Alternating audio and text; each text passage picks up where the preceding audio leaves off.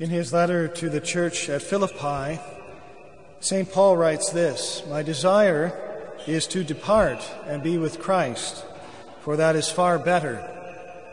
But to remain in the flesh is more necessary on your account. We see throughout the New Testament a certain tension between two realities.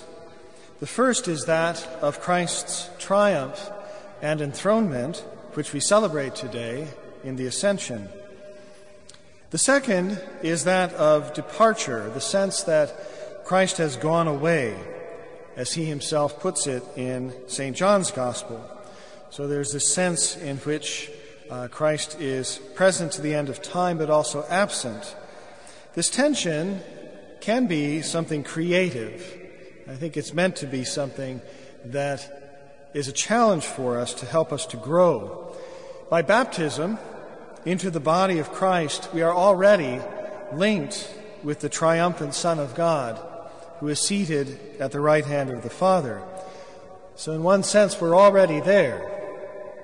Yet it is also necessary for us to remain in the flesh, in a sense, not to be there yet. We are here to call others to the fullness of life, life in Christ, union with the divine life of the Holy Trinity. But for us to do this effectively, we must experience it. We must know something about it ourselves. And that is the importance for us of today's celebration. If we are not conscious of our unity with Christ ascended and seated at God's right hand, if we're not conscious of this, in what sense is He with us to the end of the world? Maybe I could put this in another way. Our human framework tempts us to think of the ascension as something that happened once, a long time ago, and to one man, rather than something that is ongoing, happening to us, developing in us right now. We, by virtue of baptism again, we are that man. We are the body of Christ. We're striving to mature to full stature.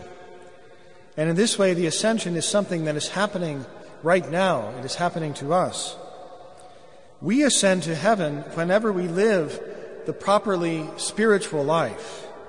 That is, the life of the Holy Spirit, who is the gift of the great King.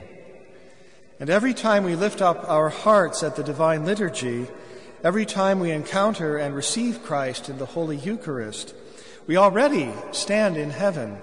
And whether we're aware of it or not, that is what's happening for real. And we pray that the Holy Spirit will open our eyes to this reality, will open our hearts to really know and experience this reality. It is this reality that joy, peace, and fulfillment, that's what we have to offer the world, for whose sake we remain in the flesh today. I would conclude by contrasting this with a kind of flattened version of the Christian proclamation. There's a tendency today, I think, very strong, to reduce uh, our work in Christ to something like social work and of course, social work is a great good, generally speaking. But a lot uh, depends on the overall goal, the end of the matter. If I could use an example from Blessed Columba Marmion, uh, giving money to the poor might be a good thing or it might be a bad thing. A lot depends on what we're doing it for. So if we're doing it to help the person for the sake of Christ, seeing Christ present, this is a great good for many reasons. But we can also give money to someone to corrupt that person. And of course, this would be a terrible evil. So the actions that we do depend on the end, the goal. And so the virtuous lives that we are called to live must be continually aimed, rooted in the ascension of Christ, the heavenly life to which we are pilgrimaging. Today's celebration reminds us that where our treasure is, that is where our hearts will be.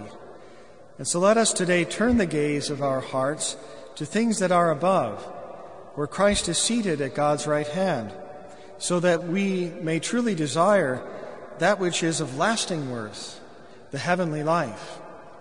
And we may daily ask our Heavenly Father for the gift of the Holy Spirit, that we may more truly and firmly love heavenly treasure. that treasure that rust does not consume nor decay devour.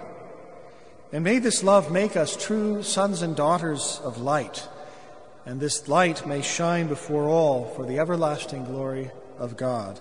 Amen.